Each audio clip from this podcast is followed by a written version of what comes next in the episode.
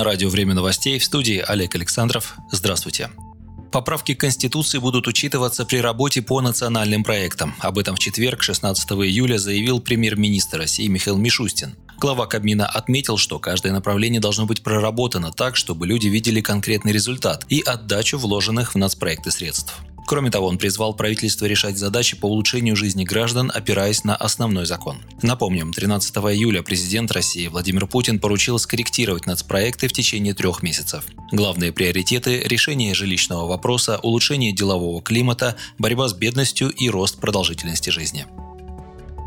Госдуме предложили расширить число банков для открытия счетов на капремонт. Законопроект, расширяющий возможности открывать спецсчета для капитального ремонта, внесли в Госдуму депутаты фракции «Справедливая Россия». Предлагается поправками в статью 176 Жилищного кодекса убрать требования к банкам для открытия спецсчетов на капремонт. Действующие нормы содержат весьма жесткие требования к банкам, где ТСЖ и жилищным кооперативам разрешено открывать спецсчета для взносов на проведение капремонта. Так, помимо высокого кредитного рейтинга, размер собственных средств кредитного учреждения не должен быть менее 250 миллиардов рублей. Но таким условиям сегодня отвечают всего 8 банков. Это ставит владельцев жилья в сложное положение. Им зачастую приходится идти на невыгодные условия по обслуживанию счетов, а во многих муниципалитетах просто нет отделения этих банков, уточнил Миронов. Теперь потребность в жестких требованиях отпала, считает парламентарий. Нужно дать возможность собственникам выбирать из куда более широкого числа банков, поэтому мы предложили оставить одно требование – в соответствии установленным ЦБ критериям надежности на основе национальных рейтингов, сообщил он.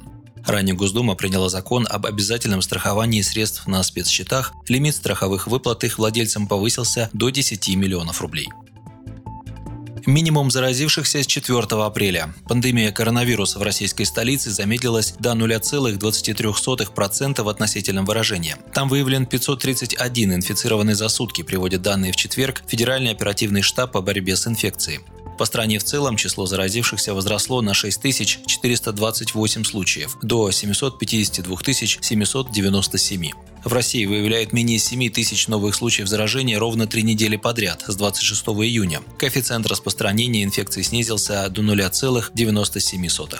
Количество так называемых активных случаев, то есть тех, кто все еще лечится, продолжает сокращаться. В четверг оно уменьшилось до 209 тысяч, это менее 28% инфицированных. Доля вылечившихся в стране достигла 70%. В штабе сообщили о 167 смертях из-за коронавируса за минувшие сутки и 11 937 с начала эпидемии в России. Эта информация, однако, является неполной и не учитывает уже представленную властями уточненную статистику смертности за предыдущие месяцы. В России могут досрочно отправить на пенсию медиков, которые были на передовом крае борьбы с коронавирусом. Такое предложение положительно оценили в «Справедливой России». Накануне в Нижнюю палату парламента поступил проект закона, предполагающий досрочный выход врачей, медсестер и фельдшеров на пенсию. Депутаты считают, что условия работы при COVID-19 тоже можно сравнить с определенным риском, поскольку многие медработники заразились, переболели, получили серьезные осложнения, а некоторые погибли, поэтому досрочный выход на пенсию вполне уместен.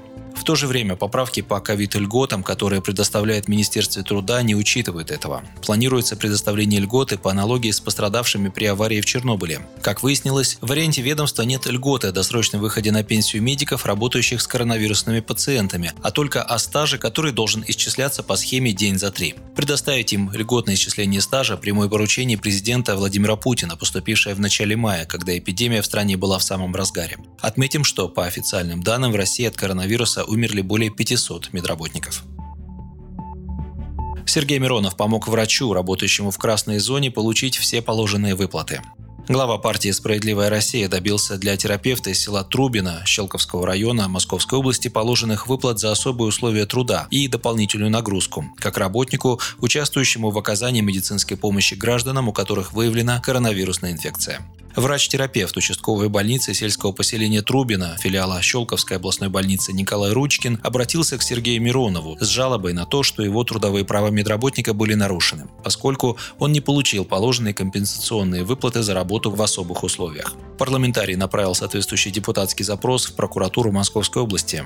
Ходе проверки, устроенной надзорным ведомством, сведения, изложенные в жалобе доктора Ручкина, подтвердились. Директору Щелковской областной больницы внесено представление, после чего все положенные выплаты врачу были произведены в полном объеме. За три месяца работы в карантинной зоне медику перечислено в общей сложности около 168 тысяч рублей. Вы слушали новости на Справедливом радио. Оставайтесь с нами и будьте здоровы.